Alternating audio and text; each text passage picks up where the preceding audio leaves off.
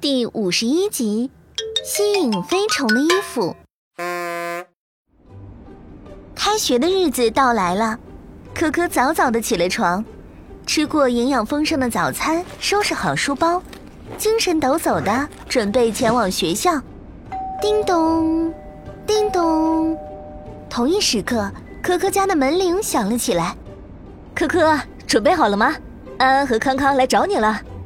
可可兴高采烈地来到门口，与安安、康康打了招呼后，便同妈妈道了别。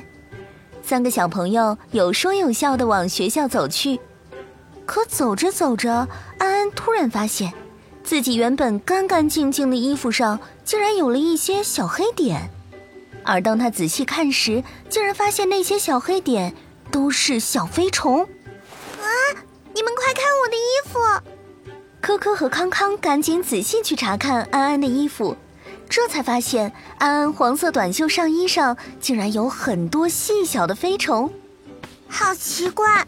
这件衣服明明才洗过呀，也不脏，为什么会有那么多小虫子呢？安安一边说着，一边拍打掉粘在衣服上的虫子。哎，这挺神奇的呀！安安，你是怎么做到的？你看我这衣服上就没有，一点都不神奇，密密麻麻的好可怕呀！可可哥哥，怎么办呀？可可也觉得纳闷儿，他将视线从安安的衣服上收回，看向了康康的衣服，随后又看了看自己。大家都穿着短袖，唯一的区别就是安安的衣服颜色格外的亮眼。一瞬间，可可似乎明白了什么。啊，我知道了！安安、康康，这些粘在衣服上的小飞虫，一定是跟衣服颜色有关。可可说完，便拿出放大镜爷爷，激活放大镜爷爷后，可可向放大镜爷爷讲述了自己的想法。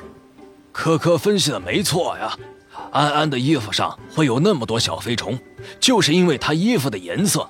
而这可要提到昆虫的趋性了，有的昆虫有趋热性，也就是喜欢温暖的地方；有的呢是趋光性，也就是喜欢明亮的地方。还有的就对颜色具有趋性，而在安安衣服上的这些小飞虫啊，就具有非常强烈的趋黄性。所以，当安安穿着黄色的衣服，自然就吸引来了喜欢黄色的小飞虫了。原来虫子也有喜欢的颜色呀！对呀，但我们遇到这些小虫子时，也不需要慌张，喷喷花露水、风油精就能赶走它们了。